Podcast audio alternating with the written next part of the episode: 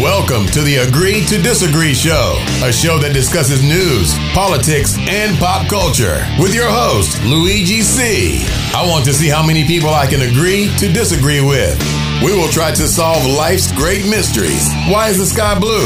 Why do we lean left or right? Why are we all nuts? Let's start the show.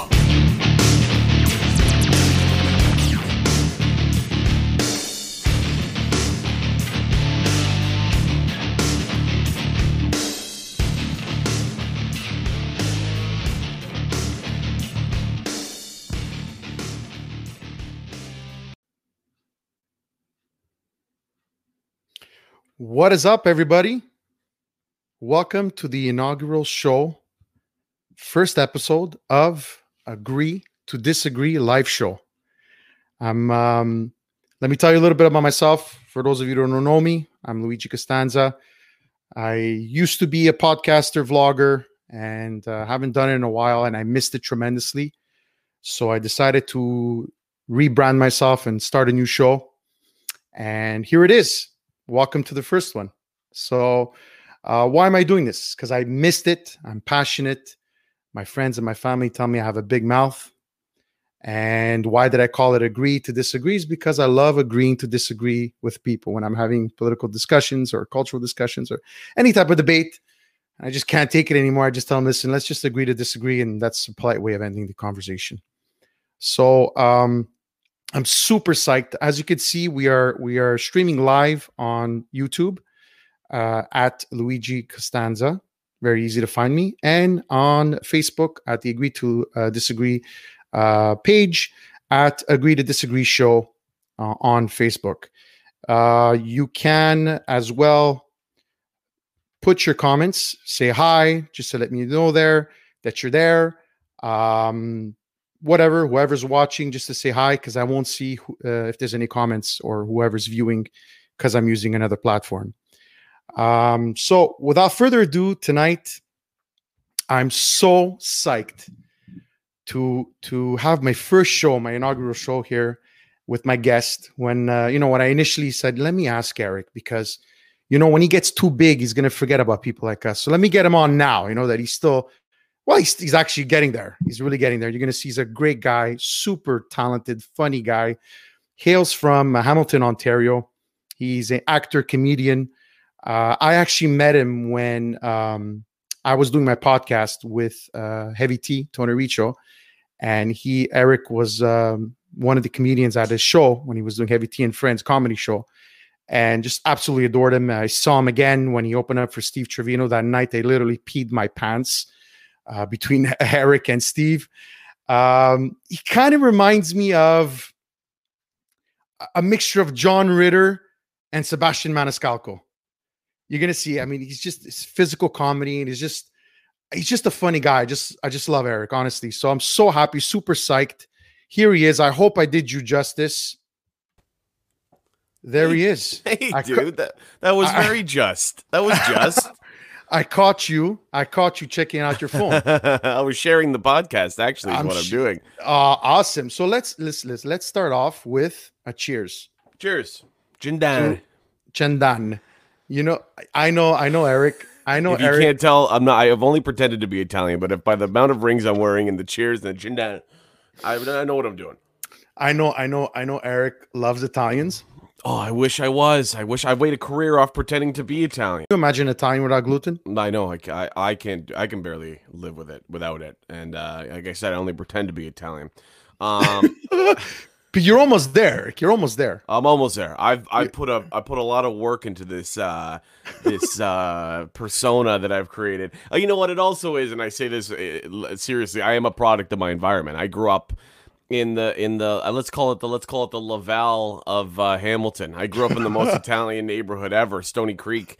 It's like uh, yeah. Hamilton's Woodbridge, and it's like you know Montreal's Laval. Every every major city has a small Italian neighborhood, and that's uh, I mean they all become big cities, obviously. But I mean that's I, I grew up. Put it this way, I, I'm looking out my window here now. The people across the street don't speak English. The people behind me don't speak English. Uh, and I'm talking about because they speak Italian, and then two doors down they also don't speak English because they never learned. They never well, cared to learn. No, I mean, it was the same. It was, even growing up, my, my dad is eighty-seven. He still doesn't speak a, a lick of English. No, he's probably lived here for sixty years. Yeah, exactly. What does he care? And, and before my mom passed away, she didn't speak a word of English or French. It was one, one hundred percent Italian. And to be more specific, Sicilian. And we'll, we'll get in a little bit more into that after. Yeah. This is one of the subjects I want to talk to you about. Tell us a little bit about Eric Johnston. Where, where did you come from? Um, oh. Yeah. Tell us I, about yourself. I can give you a whole quick, very quick rundown. Uh, cool. Like I said, like you said, my name is Eric Johnston. I'm an actor and comedian from Stony Creek, Ontario, Hamilton, Ontario. Uh, I've been an actor since I was six years old. I've been a stand-up comedian since two thousand ten. I'm approaching ten years as a traveling full-time professional stand-up comedian. And in, uh, in, in, Uh, the most recent times of coronavirus and quarantine, I've started my own uh, podcast and live show like this called Eric Johnston Live. And uh, because uh, I needed to perform, I needed to stay sharp, I need to stay writing, I need to stay doing stuff. So Eric Johnston Live kind of took on a life of its own. Uh, I just did it as, a, again, like this. I, I should do that. I miss it. I would like to do that, you know, type situation yeah. like you did. Yeah, and uh, and and now it's, you know, I'm getting four hundred, five hundred viewers an episode live, and another, you awesome. know, a couple of, I mean, I'm not Joe Rogan. I'm not signing, you know, one hundred million dollars deals to be on Spotify, and I understand that. But the, the, the fan base that I've created in just doing this show for even the last six weeks uh, of people who kind of knew me but didn't know me, now they kind of really know me. And uh, yeah, it's it's created its own thing, and it's it, it doesn't it, it doesn't fill the void that I get I'm having from yeah. doing stand up comedy, because when I'm when I'm a stand up comic, I do two hundred shows a year, uh, and I'm on the road constantly, and I've done some pretty uh, crazy amazing stuff. You mentioned in my intro, kind of reminding you of Sebastian, which I understand. We're both very high energy comics. He is Italian. I pretend to be. Um, Uh, but I've been, you know, I've been, I, I've been, you know, kind of related to uh, Dane Cook and stuff like that. Any kind of big, flamboyant, energetic comic, comedy, comic, stand-up comic, uh, who's famous, I kind of get, you know, related to. Which I, I, yeah. I, I've opened for Sebastian. I love Sebastian. He's one of, he's one of my comedy heroes, and I would. I love didn't, to, I didn't know that. Yeah, no, I opened for Sebastian okay. uh, in two thousand sixteen, seventeen, over a couple years ago. Awesome. Uh, it was just before he became the massive star that he is now. He was still very big, but it was a show at the Burlington Performing Arts Center in Burlington, Ontario. Uh, seven hundred fifty people in the in the theater. Wow! And I opened for him, and uh, and that was life changing for me. I've opened for Russell Peters at the Comedy Store in Los Angeles, so that's life changing for me. And and it yeah, just, yeah, yeah. Hold on, hold on, hold on. I, I got. I wanted to ask you about that. Okay, go ahead. I wanted to ask you guys. I'm not sure if you know. Um, Eric has worked himself, you know, worked himself up from the beginning, and he did play, as he just mentioned, and I was going to lead up to, and I was going to ask him, the world famous Comedy Store in Hollywood, California, yeah, uh, where the biggest comedians have, have gotten their start, right? Correct me if I'm wrong. No, you're, you're one hundred percent correct. It's the biggest comedy stage, I'd say, if not North America, the world. Mm-hmm. And, yeah. and yeah. How was it? How was it? I mean, dude, it was it was amazing. I, I told the story last night on my show how after it happened, I cried in the parking lot because I was just so overwhelmed. And Joe Rogan saw me crying in the parking lot, so that was an interesting. Seriously? Yeah. So what happened was, you know, about, when you're a stand-up comic, you're basically the first five years of career, you're you it's for free. You don't make any money, yeah. and you you're building your act. Now, I kind of had a little bit of a benefit. Uh, because I was, I'd been, I've, I've been an actor since I was six, and I've been doing musical theater and theater and, and stage productions. Excuse me. So I wasn't afraid of the stage. A lot of comics, their first five years is just being comfortable on stage. I was already comfortable on stage, so I kind of had a little bit of a head start. Uh, but I really needed to work on in the industry. It's called finding your voice, find what yeah. you want to say on stage, what you want to represent, what your story is.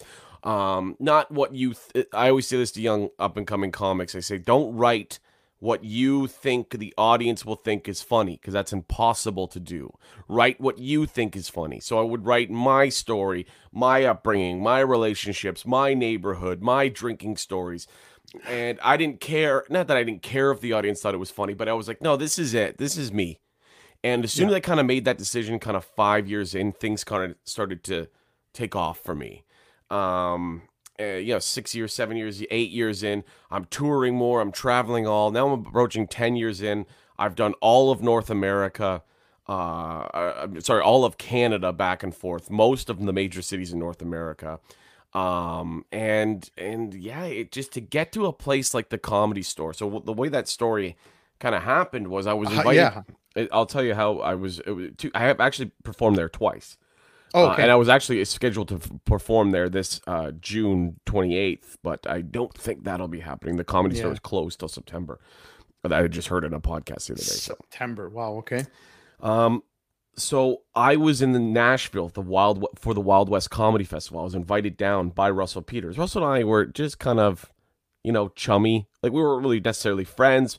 Uh, and here's the thing about with Russell. Russell, people try to take advantage of him a lot because he's a celebrity and he's a Canadian yeah. comedian and he's a Canadian celebrity comedian and he's known for helping up and coming comics. So there's this kind of uh, level of um, caution that he carries in his life. And I would too, where he just doesn't want to get take or no one's going to really take advantage of him. At the end of the day, he's still going to be Russell Peters, but he doesn't want anyone take, take, take, take, take from him. Understandable. Yeah. So I was uh, invited to his uh, taping at Massey Hall, uh, his um, almost famous Netflix taping. And I was there in yeah. Massey Hall when they were shooting it. And after the show, we were down in the uh, green room. And uh, Lennox Lewis is there, and uh, like all these famous rappers and hip hop stars from New York. Russell had thro- flown them up just to hang out with them while he did his special because he feels comfortable around those guys. Uh, some uh, Blue Jays baseball players. Anyways, we're all standing around shooting the shit, and uh, Russell. So it came up, Russell. You know, what are you doing next week? And he's like, oh, I got to fly down to Nashville. I'm doing the Wild West Comedy Festival. I was like, okay, cool. Uh, and Russell kind of just said to me, like, hey, you should come. You should come down with us. Mm-hmm. And I live in this space in my life where I just always say yes. That is my, that it's like that movie, Yes Man. I yep. always say yes and then figure it out. I mean, it, to a degree, if I'm going to be in a place where it's, you know, where I'm going to be in danger or anything crazy like that, obviously I say no. But I mean, it, for the most part, especially with stuff with my career, I say yes because that's what life is about.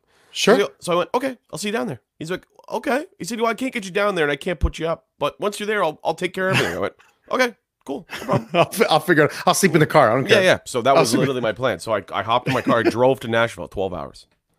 Um, okay. Got, got to Nashville. I got like I kind of I actually brought a friend of mine. His name's Boyan.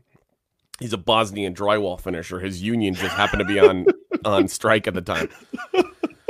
So uh, he, uh, I said, let's go down to Nashville. We're going to go to Wild West Comedy Festival. Plus, Nashville's a friggin' crazy place. Let's just go. So we go. Sure enough, we drive twelve hours. We get there, check into some like flea bag motel.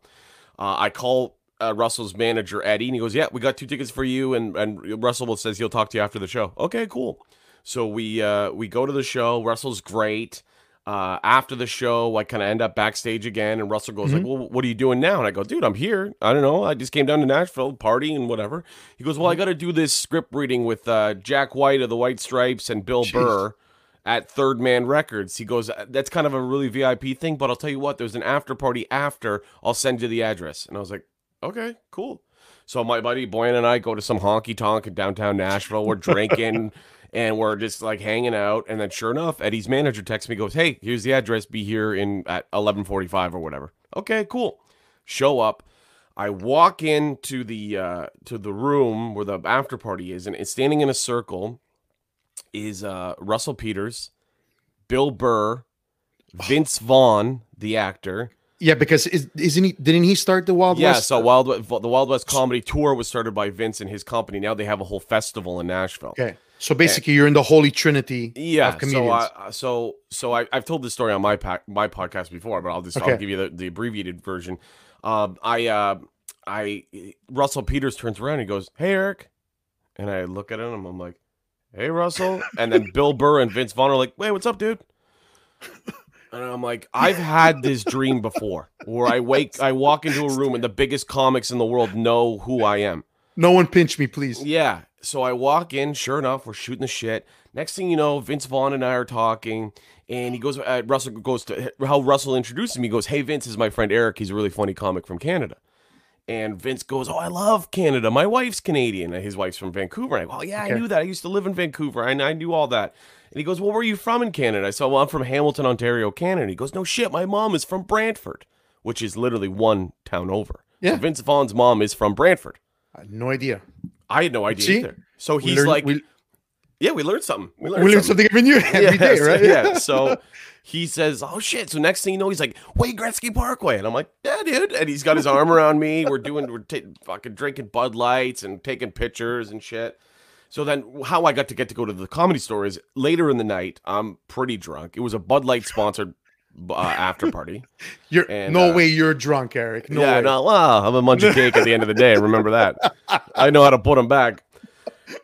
Um. So, uh, am I allowed to swear on this show or no? Absolutely. Yes. No? Okay. Absolutely. I just wanted, I don't, we didn't have that conversation. So it's, you know, you know the rules. I know swearing you know is just part of the rest of the story. Swearing is good. Just yeah, so, you know certain stuff we're gonna stay away yeah, from. Yeah, yeah, yeah, yeah, yeah. So, uh, so Russell and I are, are standing there, and he turns to me. We're both pretty drunk at this point, hmm. and uh, he goes, "So when are you coming to L A?" And I looked at him dead in the face. I said, "Would you have me down there and open for you, you fucking asshole?" Say this, this is to Russell Peters, right to his face. The booze talking. And yeah, yeah. It was just liquid courage. Every drink I have, I get an inch taller.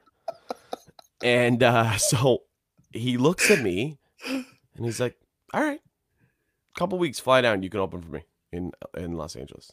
And I was like, holy shit. I'm like, where? He's like, Main Stage Comedy Store. You can open for me. And I was like, holy shit. Okay. So sure enough, I went home. Got my, my mom donated some of her air miles. I had some air miles from the L C B O. We put them together. I paid the tax. My mom paid the tip, and uh, I flew down to L A and, and opened so, for him at the at the Comedy Store. It goes to show you have to have liquid courage. Yeah, and you know, I, I, in the risk of, of sounding, um, how can I say it, uh, corny, you got to yeah. ask the universe for it, man. If you would have never asked him, imagine Eric, yeah. you would have never asked him. I what believe in that. Happened? I believe in that. I've I've lived my whole life that way, and I, I know for me personally, every Sunday night I make to-do lists. Every every Sunday night, and now I, I believe in there's a certain level of uh, manifest manifestation, and there's a certain level of hard work, and and the Jim Carrey write himself a check for thirty million dollars, and he cashed it three years later.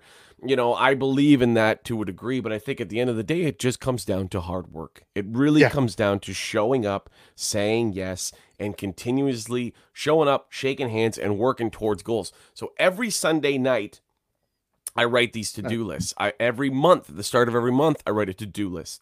At the start of every year, I write a to-do list. And my year to-do lists are mostly career-based. Um, some of it's like run a half mile, a half marathon, and then I never do it because whatever. But um, that that's just no, you're being unrealistic. Yeah, yeah. Well, I don't want to be crazy. I'm not crazy. Seriously. And uh, so I write down goals like that, but sometimes I'll be writing down career stuff. Um, and I I had already done the show in L A, and uh, I it was the following New Year's Day on January first, twenty seventeen, twenty eighteen. Let's call it. I think. I wrote in my in my to-do list for the year, Y Y Z to L A X, Toronto to Los Angeles. And I had no plans to go. I'd already been to L A, but I didn't have any shows lined up. Mm-hmm. I met I had met some people down there, but I didn't know enough people to go down there and stay for any substantial amount yeah. of time. And no real plan. Uh, I wrote it, but I'm I'm thinking this as I'm writing it. Nah. I don't know. I don't really have a reason to go back there for now, but I'll write it down anyways. Sure. January sixth, I got a call to fly to Los Angeles out of the blue from a friend of mine. Said, dude, I set you up with a bunch of meetings for this, this, and this. We're going to go to this, this, and this. Get down here as soon as you can. I went, okay. That was six That's days amazing. Later with no plans to go in the near That's future. That's amazing. So is that magic? Is that uh, preparation? Is that manifestation? Is that the secret? Is that the ass of the universe? Yeah, it's all those things, but... M- It's, maybe it maybe it's a mix mix of, of everything, all right? Of the things, I, I, and they, absolutely, and they all came down to to, to hard work. Yeah, and and you know, I, I toured all over uh, all over Canada. I literally went from Nanaimo, B C to North City, Nova Scotia. You couldn't go small the small city tour. I yeah, the it. small town yeah. tour. Yeah, yeah. So you you couldn't go any further either way. And yeah. I literally went to the tip to the tip, and um, And that, even when I was booking that tour, there were some cities that I'd never been to, provinces, Saskatchewan, I'd never been to, yeah. places that I'd never been to, where I was like, I don't even have a market here. I don't even know anyone in this place. Yeah. And then it was just like, boom, boom, boom, book, book, book. People are messaging me. I'm messaging them. Blah, blah, blah. You, you know, after for, three for, days, I was going to say, after three days, the entire tour was booked coast to coast. It's incredible. It so was just, like, for the people that don't know, this was amazing. Eric came up with this idea. When was it, last year, Eric? Or yeah, it was, it was actually the first year. Leg of the tour finished. Yeah. Five days ago, a year ago, it was a two month yeah. tour. It, I've been, it's been the saddest thing about this quarantine for me is, um, yeah, I'm staying motivated and I'm staying happy and I'm staying working and all that shit. And I'm very happy still. Mm-hmm. But the saddest thing is every day my Facebook memories is like, hey, last year yeah. you were in Edmonton, Alberta, doing yeah. a sold out show. Hey, last year yeah. you were in Swift Current, Saskatchewan. That show was sold out too. My Facebook memories every day just kept hitting me for two months. So I did, I did March fifteenth to May fifteenth of twenty nineteen. That was the Amazing. First leg. That was the West Coast. And then I did uh, like September thirteenth to November fourth for the second leg of the tour, which was the East Coast.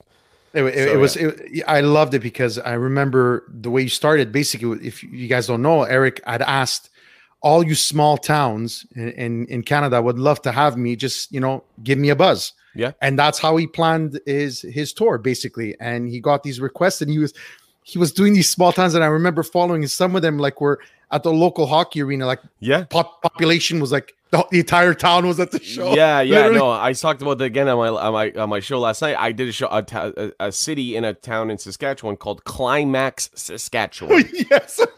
Uh, population of yeah, population of the town was one hundred fifty people. That's amazing. And I sold out one hundred twenty tickets in the community center, which means thirty people stayed home. So yeah, I That's, got to experience that, and that was really one of the highlights of my career and of that tour and of my life. Really, I I do think that that was just such a special moment for me to pull. I was literally, when my car pulled into the town, I was the only car with an Ontario license plate. I was the only car that didn't look like the others. Like they knew, oh, there he is, because they could yeah. see me coming down the road from like forty kilometers away, being yeah. like, he's humming. Better prepare the community center. It was in flat Saskatchewan again. It was it was just that's crazy. Amazing. Yeah, that's amazing. So listen, before we get into our little discussions, yeah, and, and I was gonna say let's agree to disagree. We're disagreeing with my yeah, life yeah right no now. No, it's good. And you know what? I I think we're gonna agree all night anyway. But I really wanted to ask you, and I wanted to tell the people that are watching. Um, I, I came across a video that you did, sort of a tribute to your father. Yeah. And I'm pretty much sure anybody watching this on my feed doesn't know who your father was. Yeah. And this this video, oh man, it moved me so much. Every time actually you speak about your dad, just because I could relate, because my dad is my hero. Yeah. Uh, he wasn't who he, you know, I'm not going to say it because I'm going to make you tell the story, but my dad is my hero because he's eighty-seven years old and I saw him work all his life in construction yeah. just to provide for his family. So, you know, but the way I see, the way you speak about your dad, um, God rest his soul, yeah. uh, it's just beautiful. So t- tell us a little bit who and, and what your dad was. Up. Well, actually, I'll move my fat head out of the way here. Um, that's that's yes. him right there. So that's my dad was a professional wrestler, Canadian professional wrestler by the name of Bullwhip Johnson out of Hamilton, Ontario, a k a. Battleship Johnson, a k a. Danny the Bull Johnson, a k a. The Bull Johnson. Uh, he was a uh, Canadian Wrestling Hall of Fame professional wrestler, as was my my grandfather. My grandfather yes. was the original Bull, and he was the original Mongol. He was the Mongol of, of forties and fifties and sixties fame. Amazing. Um, so I come by my life as an entertainer pretty honestly, both my grandfather and father being professional wrestlers. Unfortunately, my my grandfather passed away at fifty-nine, and my father okay. passed away at forty-nine. Ah, jeez. And... uh my dad uh, passed away nine days after my thirteenth birthday. Okay, and that's rough. Yeah, that's a that's a tough one. And but yep. you know what? It's it's. I made a, a documentary called uh, "Chasing Footsteps," which uh, I'll send to you to put on the page for the the yes. show. Is that is that that's what I watched, right? Yeah, it was. It yeah. was about ten minutes or uh, about five minutes. Yeah. Okay, it's just yeah. over five minutes. By the way. I absolutely loved it. Oh, loved thank it, loved, you. Loved, thank loved, you. Loved. That was a, it was a labor of uh, love for me. I worked I worked on it with a, a local filmmaker and director by the name of Jay Perry. Jay tell, Perry Jay, tell Jay he did a great job. Yeah, he did yeah. an excellent job. Now, um, Jay and I were talking over the Christmas break, And Jay's a, a local. Uh, he he he owns his own charity. He makes all the, he does photographer. He's a photographer for the Toronto Raptors. He's a, he's one of those guys oh, who just okay. has his, his hands and everything and does them all excellently. We were shooting the shooting the shit over the Christmas break, and we're having drinks and whatever. And I said to him just in conversation, I said, you know what, Jay, I feel like a lot of people know what I do, but not a lot of people know why. And he went, stop right there. That's the that's gonna be what we do a documentary on. And I said, okay, well, let's do it. So I pulled a bunch of home footage. I pulled a bunch of uh, wrestling clips. I full, pulled. A, we did an interview section. Uh, we shot in a local theater here I actually teach at. Um, and and it just told the story of my dad. Now, I don't want to give away too much because I want the yep. people to watch it. But it's basically the idea wa- uh, of my my grandfather and, and more so my father being an entertainer. My life as a as a now a twenty-nine year old professional stand up comic and how that led to how I got here, based on you know chasing his footsteps. Yeah. Um, third generation, it, third yeah, generation, third generation entertainer. entertainer yeah. And, uh, I, I, I come again, I come by it honestly, and I work very hard at it. And the, basically the idea of why I work so hard at this, why I tour all over and book all these tour shows and, and, and just, and really go for it is because my dad did the exact same thing. But when he got to every location, he had to wrestle somebody. He had to get thrown into the ropes and backdropped and punched and kicked and whatever. And I always felt that uh, stand-up comedy is a very hard job. It's a very ener- it takes a lot of energy and effort and, and and and intelligence and all that stuff. But I'm not a wrestler. So if he worked that hard at being a wrestler, I'm going to work even harder at being a comedian. That's my job, and that's my motivation, and that's the footsteps that I chase. So that's basically the tagline of the documentary. It's a five-minute mini-doc. I could have submitted it to, you know, short film festivals mm-hmm. and stuff, and I went, no, you know what? The purpose of this is just to see... just to tell the people, no, this is who I am. There's a big facade with the rings and the tuxedos and the, you know, I, again, I always make fun. I, I do my podcast in front of a picture of my own fucking face. yeah, but so, you know what? Uh, I, yeah. I love that. But Larry David right next yeah, to you. Exactly, that's awesome. Right? So you got to even good. It out. Um, yeah, but put your dad uh, right in the middle. Awesome. There's a there's a, there's a certain level of of uh, bravado that I carry. Uh, and I think that's part of the entertainer, and that's part of being the son of a wrestler. I'm a very big guy, character-wise. But at the end of the day, I, I, in some ways, and I kind of alluded to this in the documentary, in some ways, I'm still just a scared thirteen-year-old boy who misses his father. Yeah. So it's like, you know... Uh, I can I can flex and tan and all that kind of stuff, but the re- at the end of the day, I'm just a guy who's just trying to prove it to his father. Well, and yeah, and that comes across, know, I think. I I, did, I think it does. It does, and I think you have. And uh, we're not going to get all sappy here. Yeah, this is a com- well, not a comedy. Well, it's a comedy yeah, show. Yeah, yeah, it's a, yeah it's a comedy show, but we're not going to get sappy. But you know what? I, I really generally think that um, that your dad would be proud because. Yeah. I, I met you, and uh, it seemed like you had known me for years when we met at that small little club when, when yeah. you did Tony Riccio show. Yeah, yeah. I asked you to be on my show tonight without hesitation. Yes, of course, Lou. I'll course. do it, no problem. Um, I just think uh, you're a great guy, and honestly, and I think your dad would be proud of you. And you know what? Don't forget, Eric, because uh, I, I love one of my favorite comics. Are, are number one and two is Bill Burr and and uh, Sebastian Maniscalco. And yeah. don't forget, Same. and I'm sure you know it. Sebastian Maniscalco was serving. working in a hotel in Los yeah. Angeles. Yeah, yeah, yeah. And he would run during his break to go do a skit, I think at the Comedy Store or somewhere yeah, else. Yeah. He worked at and the then Four go Seasons back, down the street from the Comedy Store. That's right. That's right. And and serving Sylvester Stallone and this and that. And he was a complete nobody. So just, you know what? When those yeah. dark days, I, I don't think you'll need them anymore at this point, Eric. Yeah, yeah. Uh, but just remember that, because I and I listened to his podcast, and it's just amazing what you guys go through and where you start from. Because getting into comedy is not easy. That's why I have so much respect for you guys. Um, it, I, I can't even fathom the, the discipline and the courage that it takes, first of all, just to get on stage and to continually get on stage when you're mm-hmm. having a bad night and when you think that you're never going to make it. And look at you. I mean, it's ten years you said you started comedy, right? Yeah. That's a long journey, man. That's yeah. a long journey. Well, they uh, say they say it takes fifteen years to make an overnight success. And... uh Love that. I'm ten years in, and I'm enjoying the ride. Now, have yeah. I had some dark days? Yeah. Has there been some shows that I show up to and there's no one there, or the promoter pulls you aside and goes, "Hey, listen, I know we said we're gonna give you five hundred, but we're actually gonna give you more like a hundred." And you go, "Well, it was hundred bucks and gas to get here." You've, I've had a couple of those conversations in my career. Uh, I, those days are are behind me it, to a degree. Mm-hmm. I make a living at this, but again, right now, I don't. I don't have a living right now in yeah. the world. The current situation in the world, I'm not a. I am a comedian, but I'm not a working stand-up comic right now. Yeah, you know, it's not about uh, about money for me as much as, you know, I I have a, a little bit of a safety net here in Stony Creek with my my dad passed away. My sister's got her own house, and it's my mom and I in this beautiful, magnificent house in Stony Creek where we kind of. We coexist, and I have a safety net where I can come and go as I please, and that's and really, I'm living the Italian dream. I'm not moving out. And uh, by the way, your mother is a big part of your of your skits, exactly. And yeah, Jesus, guys, you see Eric when he starts talking about his mom, it's yeah. just God and bless. She she just she's a she was a bank uh, a banker like me, right? Yeah, yeah. So she's she just celebrated yeah. May first. She did four. She's forty-five years uh, doing commercial finance for the Bank of Montreal. Bank of Montreal. God yeah. bless her. And congratulations, actually, congratulate yeah, her. Let's cheers to cheers to my mom. Yes, but, um, man. Cheers. She was actually getting ready to retire uh, on June, on July first, but because of COVID and the and the stuff that her clients are going through, she decided to stay just to help out her clients and navigate Incredible. this new space. So, but anyways, it's, this show's not about my mom. Uh, no, but okay. Um, but Ooh, I have forty-five a little bit... years. What is that? Yeah, yeah, come exactly. on. Yeah, exactly. What kind of accomplishment is that? Yes. Um, so.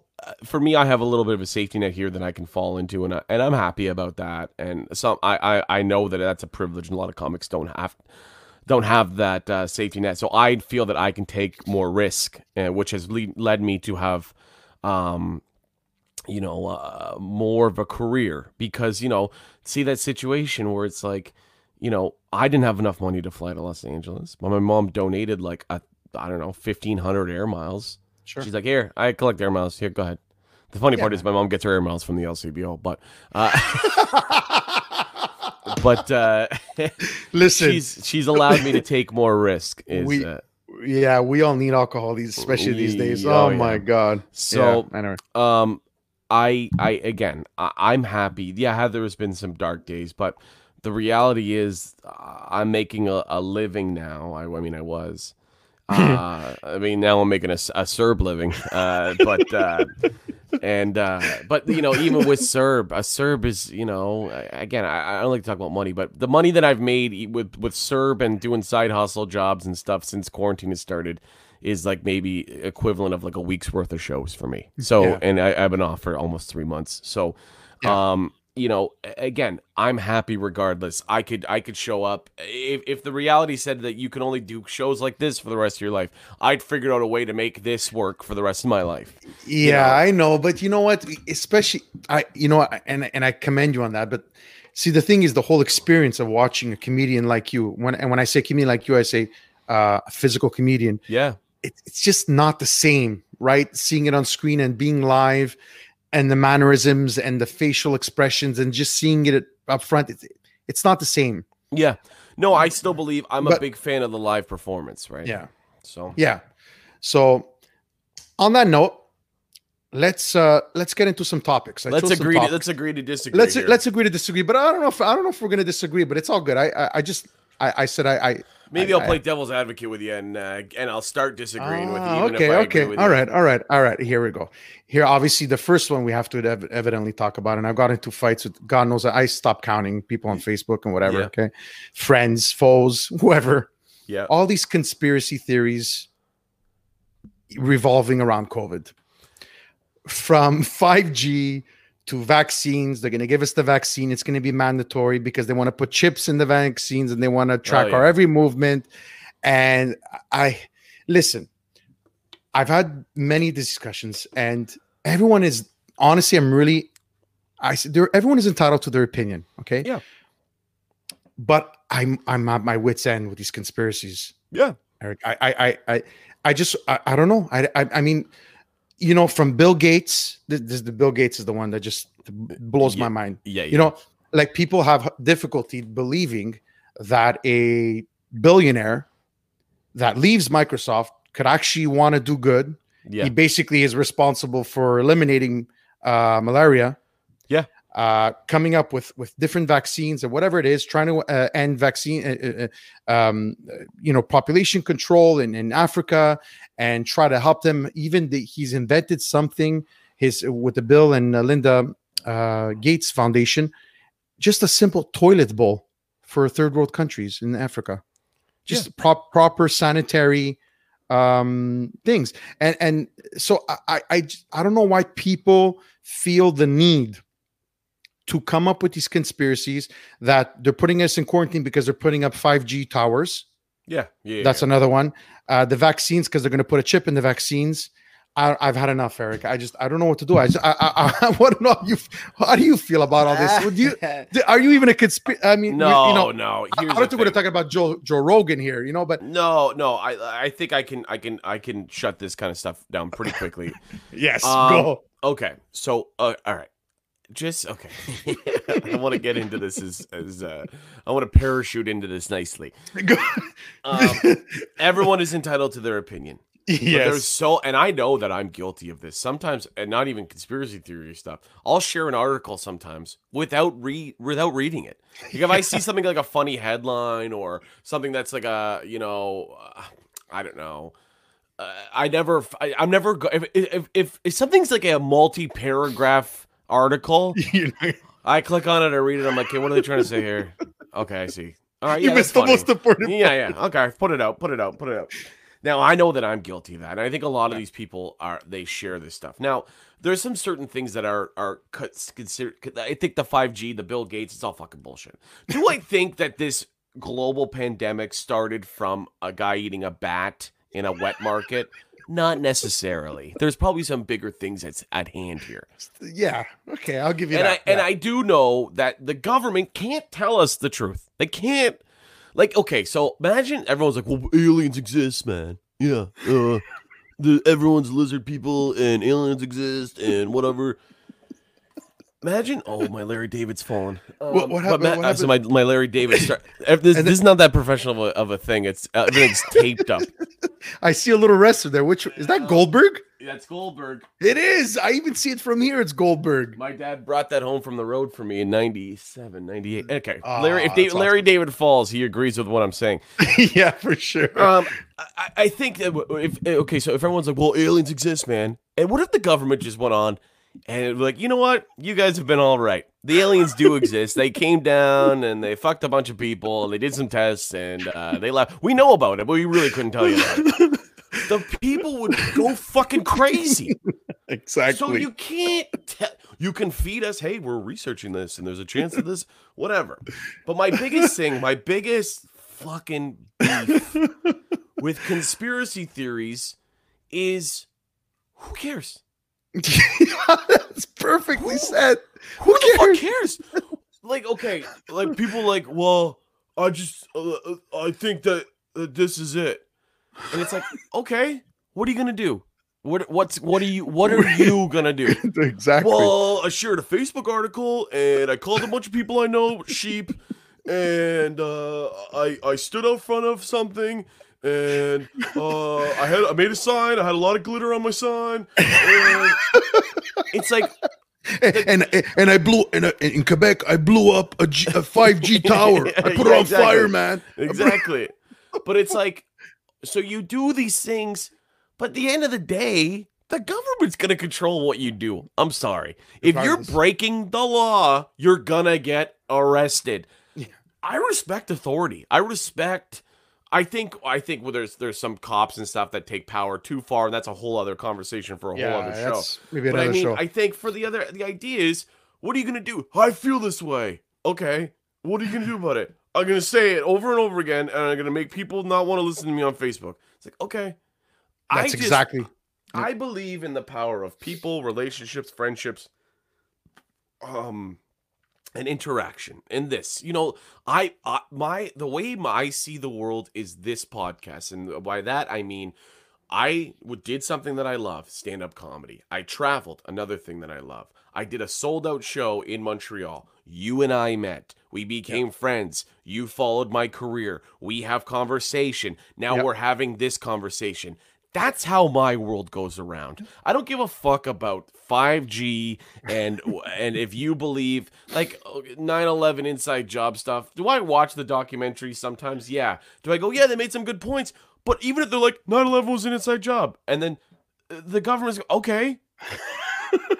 So now what? What do you want us to do? All these people are still dead. The tower still fell. Yeah.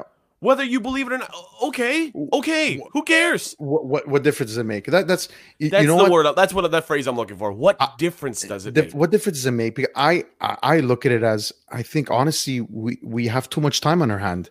Everyone or or everyone feels the need to complain about something, especially now, obviously, yeah. that we have all this time on our hands. But even prior to to COVID, it was always.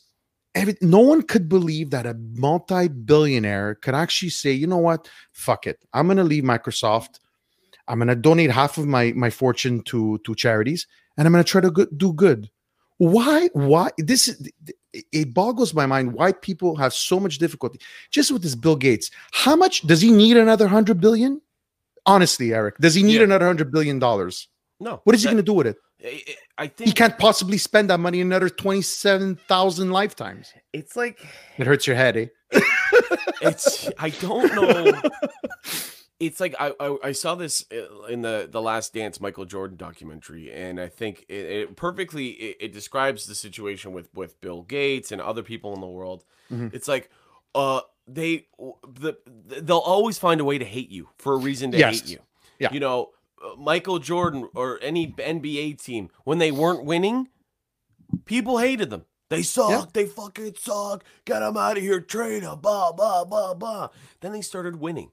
Then they started becoming a, a, a dynasty team, a franchise team. They won six, two, three peats. Again, I'm just piecing this together from the documentary that I watched. I don't know fuck all about sports. Yeah. But they win six championships. Now everyone hates them. Fuck the yep. Bulls. Yep. They were too good. Just like the Patriots. People like hate the, the Patriots because they won so much. Yep. They hate Tom Brady because he's so good. You hate yep. him. So it's like Bill Gates and all these powerful people can't do anything without being criticized. That is so if they, well said. If they yeah. don't do enough, they're criticized. If they yeah. do too much, it's a conspiracy. Oh, he's doing too much. He's trying to save us, which means he's trying to kill us. yeah. it, and it's happening to, what's his name now? Uh, Elon Musk. Elon oh. Musk was everyone's savior hero. The guy who's going to come in and re- revolutionize the world. Now he starts doing too much and making too many changes. And people are like, oh, well, hold on, Elon. You smoked weed on the podcast, so we think you're oh. crazy. Oh. Oh. Shut God. it down. This guy's Good. nuts. He wants to go to Mars. He's making too many changes. We don't like this. What a smoking, smoking pot. By the way. By the way, you, you do know that uh, essential services, the marijuana stores in Quebec and the equivalent to the L C B O, the S A Q have been yeah, open throughout the, uh, have been open because they are essential services. Yes.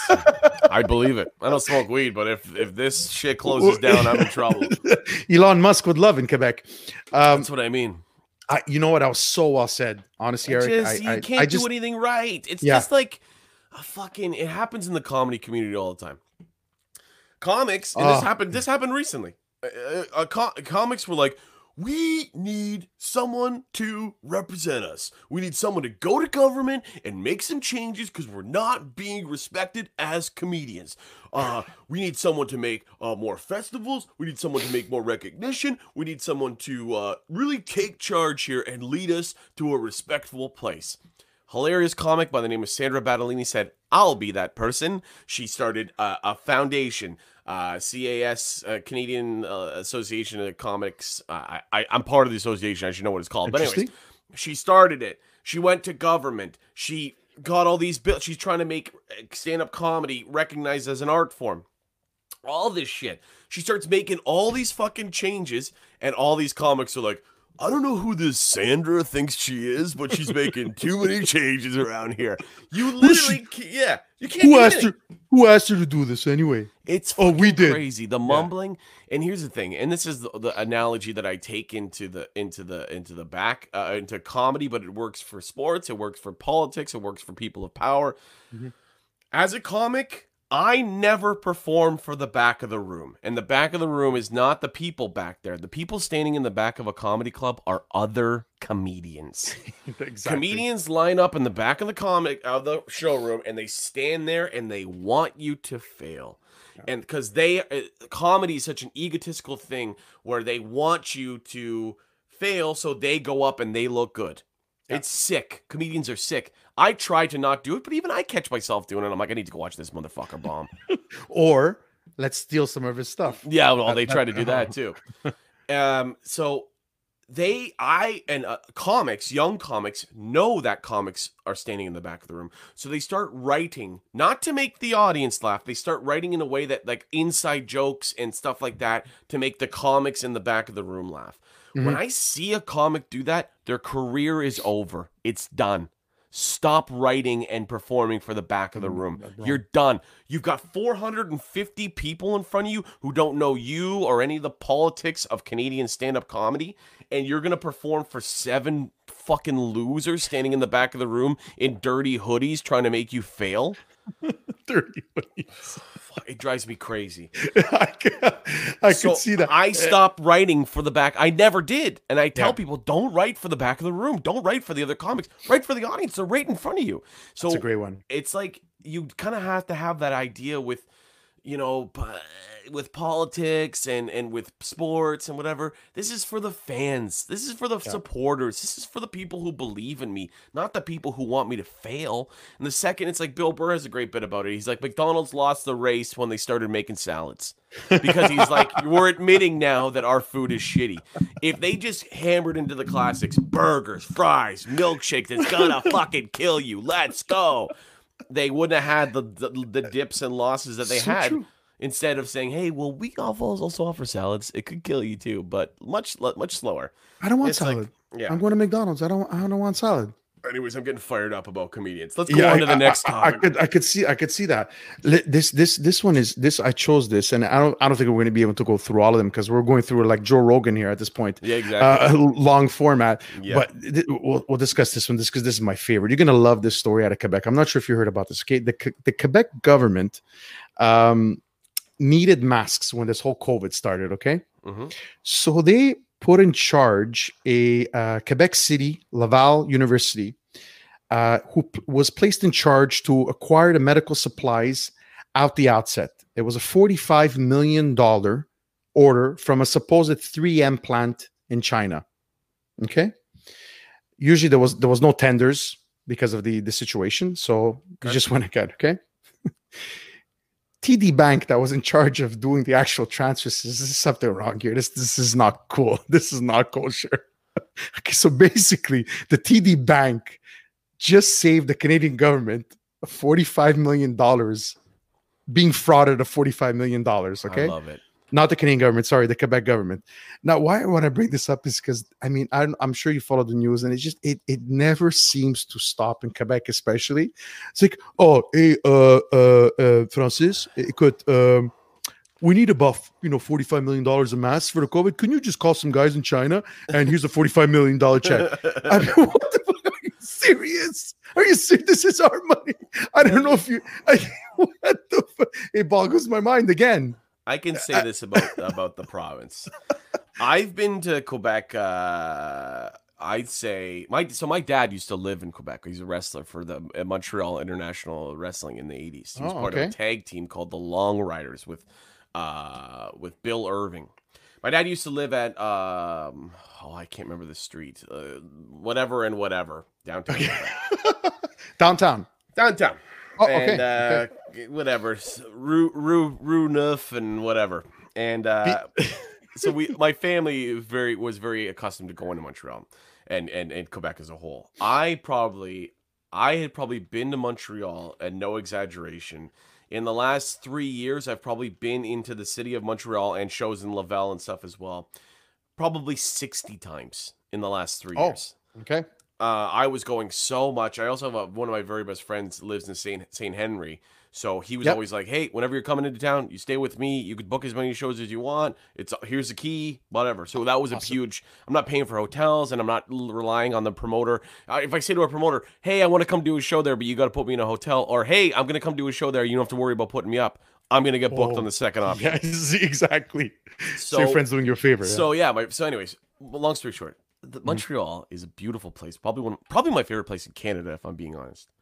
Uh, the whole place is run by the mafia and the bikers, and more so in the eighties, seventies, and eighties and stuff like that. But Hold the on. whole place is, is that the maf- Is that the mafia? The real mafia, or the mafia and the government? Well, they're all influenced into big tobacco, big farm. It's all it's corrupt. One one clusterfuck. It's like, you know, I always say Montreal is the only place where you can pay your part or your speeding tickets on the side of the road when you get pulled over.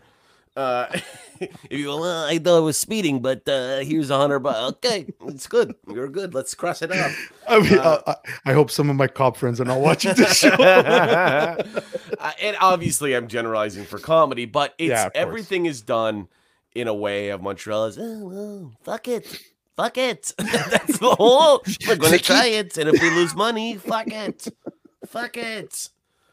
Oh, what a city we live in! What a city we live in! I love. It's I really love me. It. I, I can't wait to come back. I think it's gonna be one of my first places I tour in when this is all yeah. over. Yeah. I can't wait. I wait. I'll be. I'll be there front and center. That's for sure. I know you had some prepared uh, things, but I just saw in the live comments that Angelo, uh, uh, Angelo Amicone, Am- yeah, Amicone, um, I'm Amicone, Amicone. He wrote. he wrote. Uh, are there any subjects, topics that he won't touch when when on stage? Um, Go ahead. And I, I will answer that very quickly because uh, we have so we have thirty more to go through. We're going to do a two and a half hour podcast now. L- let me just say, just before you answer that, guys, feel free to put it your, on your face, um, Facebook uh, or um, YouTube Live. Any questions you have, any comments, go ahead. Yeah, that, and that's nice. And when I say when I'm doing my show, please share this as well. You can yes. see us share it because when you share it, it opens up to all your friends and it creates a whole uh, circle of love and sharing and, and viewership. and kumbaya. And kumbaya. um, So I, I will say this. I, I'm what's called a, a Canadian clean comic, I would say. This is how I would yeah. describe myself. Canadian clean, where I'm clean, but I swear. Uh, because I feel as a Canadian, I can't properly tell a story without swearing. Now, do I use the swearing as a punchline? Sometimes, but not necessarily. I can do my whole hour without swearing. Yep. Um, but I like to swear. I, it's part of my speech pattern. It's the way I, I converse. Same here. Um, I I'm clean in the sense where I don't do anything too uh, sexually racy. I don't do any. I don't do drugs, so I don't talk about drugs. Uh, I stay away from stuff like obviously illness, cancer, and stuff like that. I believe if you got a great cancer joke, tell it. If you can write a great cancer joke, tell it. I am maybe not that talented, and I haven't found anything funny about cancer. No one in my life has really been affected by cancer, uh, you know, early death and, and mm-hmm. stuff like that, um, and and drinking and stuff like that. That's yeah. the kind of stuff I can write jokes about. But cancer, I don't know anyone who died of cancer, and I don't find anything funny about yeah. that. Yeah, unfortunately, I've had too many, and yeah. uh, including my mom. Yeah, yeah, so. I don't know. But you know what leads me to an, it's a great question Angelo asked is, um, I don't know if you know about the Quebec comedian, Mike Ward. Yeah, I love Mike. That... He's kind of our, uh, he's kind of our vigilante uh, Viking who's leading the charge in free speech. How, how do you, how do you feel about that whole thing? And I forgot the boy that he made fun of. Yeah, I'm sorry. Julien or whatever. I don't know. It's a French name. How, you know, I, I don't know. I don't know, Eric, I have, I have a little bit of, a, I have a, I don't know.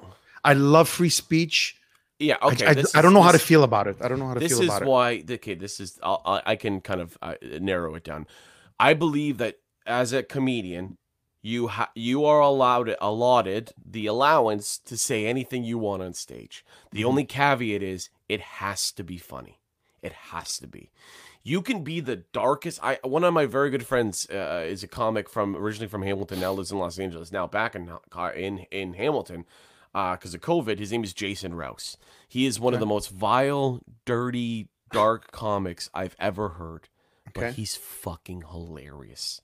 He says whatever he wants. And he's known for saying whatever he wants. and I've rarely seen him bomb.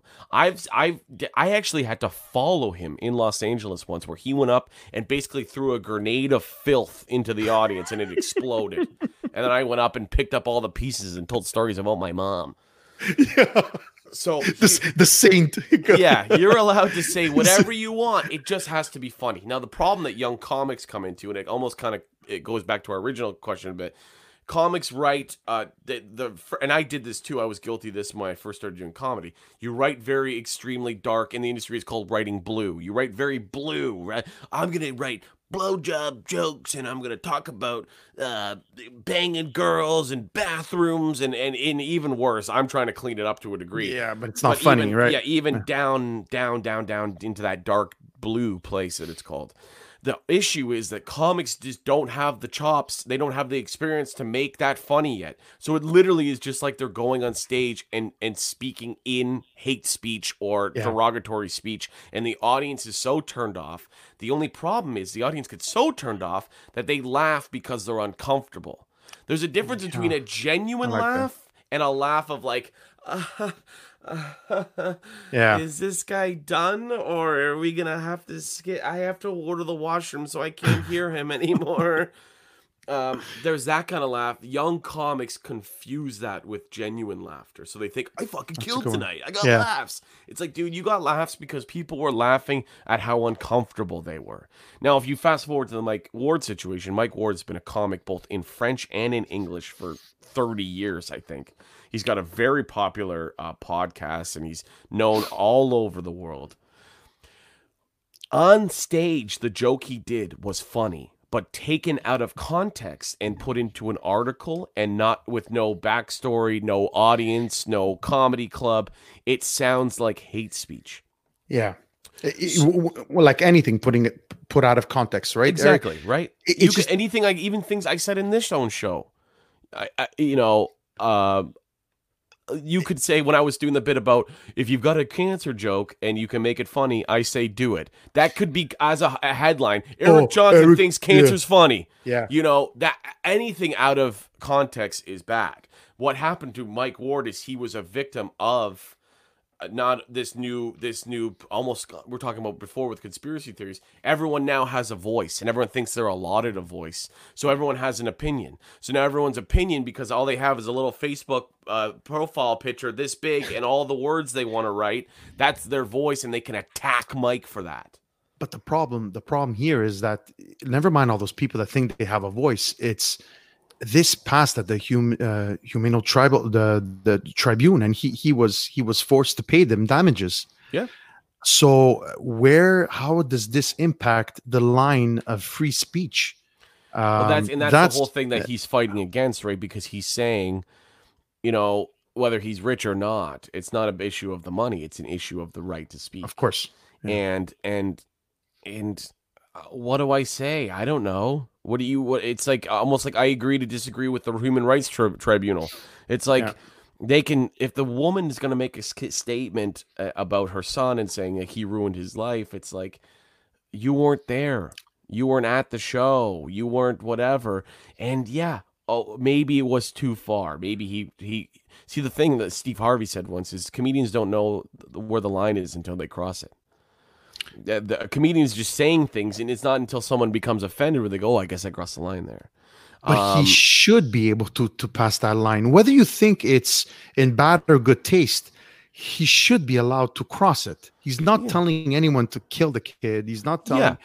Uh, and I think he's again. It was just he was a victim of of uh, the social media era, the Me Too movement yeah. era, the everyone has a voice and everyone should be taken down without investigation era. So oh. you know, and that's a whole other again, whole other issue, whole other show. But do I think Mike Ward is a Canadian comedy legend? Yes. Do I think he deserves what happened to him? No. Do I understand where it came from because of the climate at the time? Yeah. Yeah. So, yeah. whatever. Yeah, it's not even like... It, sometimes you just say to a comic, yeah, I had a bad set, but I don't believe that his set was there. I wasn't there that night, yeah. but I can't imagine that he bombed, started going into hate speech about a kid dying, and got sued and deserved it. You know, I don't. I just yeah. don't think that's the case. So yeah, well, we'll. well I guess we'll leave it at that. Well, we'll we'll agree to disagree on that. Well, even yeah. though we to disagree because we we, we don't have the answers, right? We agree to agree uh, to disagree about agreeing sometime. We don't have the answers. One last thing, I, I want to. I really want to talk to you about. I want please, to get your feedback please. on it. Okay. Yes.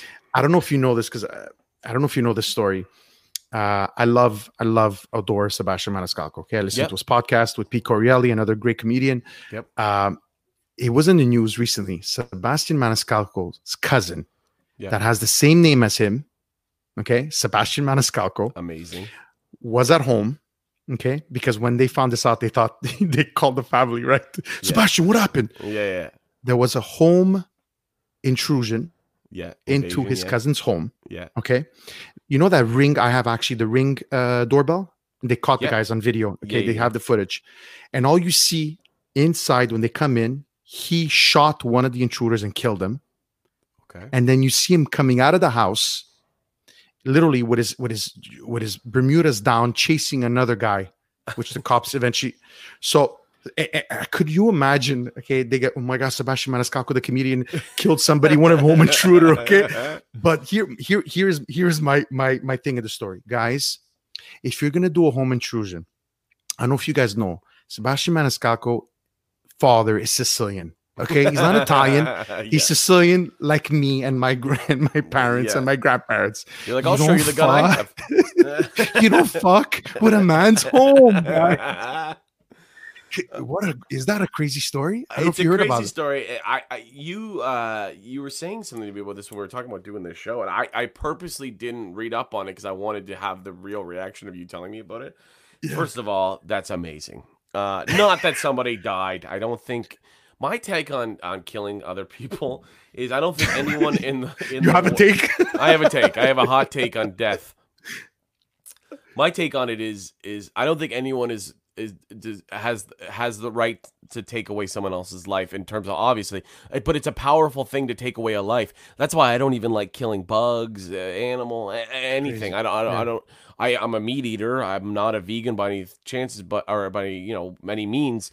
But I, I would never take the life of something. That's a powerful mm. thing that I don't want to have on me for the yeah. rest of my life. So am I? Is it funny that the guy died? No, no, no, no. Is that it was funny? That's... Is it funny that you're the cousin of one of the world's most famous comedians with the same name of him, and you shot somebody and killed them? Trying a Sicilian guy, a home invasion. Because it's like, here's the thing: Sicilians, when they Italians and Sicilians, when they came to North America, some of them went to Ellis Island, some of them went to Halifax, yeah. and they split.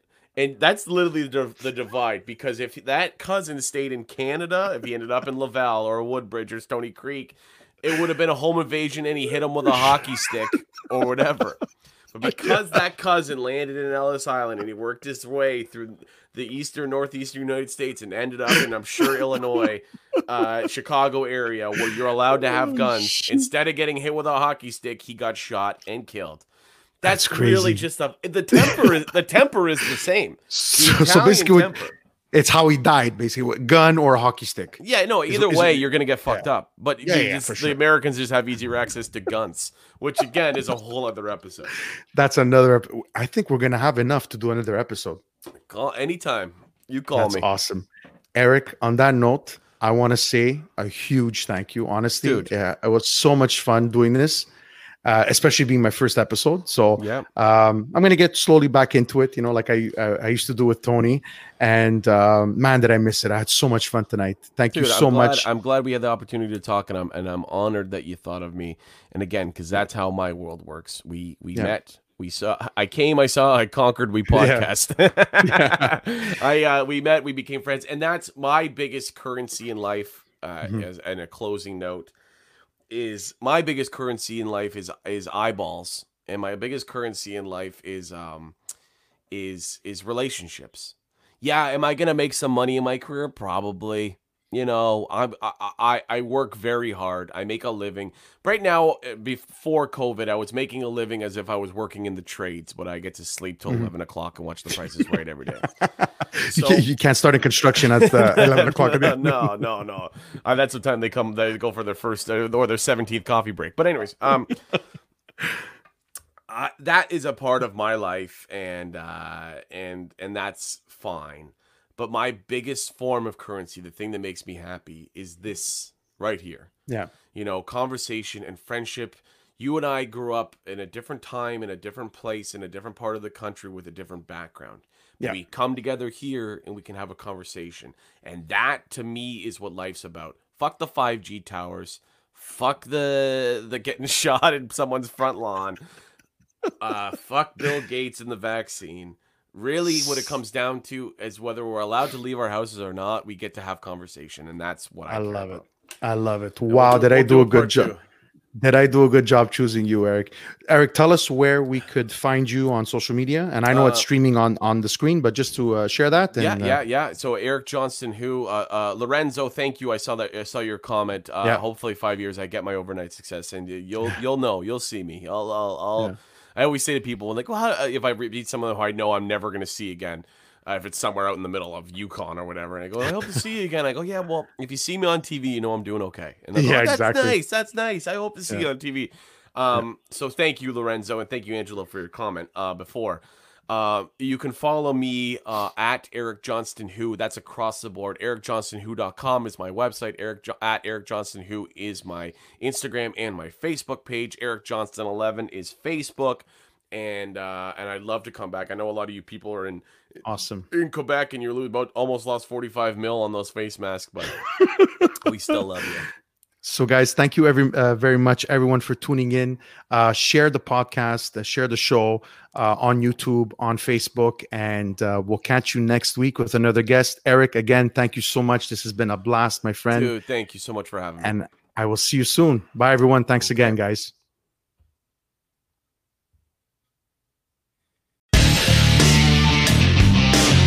Thanks for listening to the Agree to Disagree show. Make sure you like, subscribe, and tell all your friends about it. Until next time.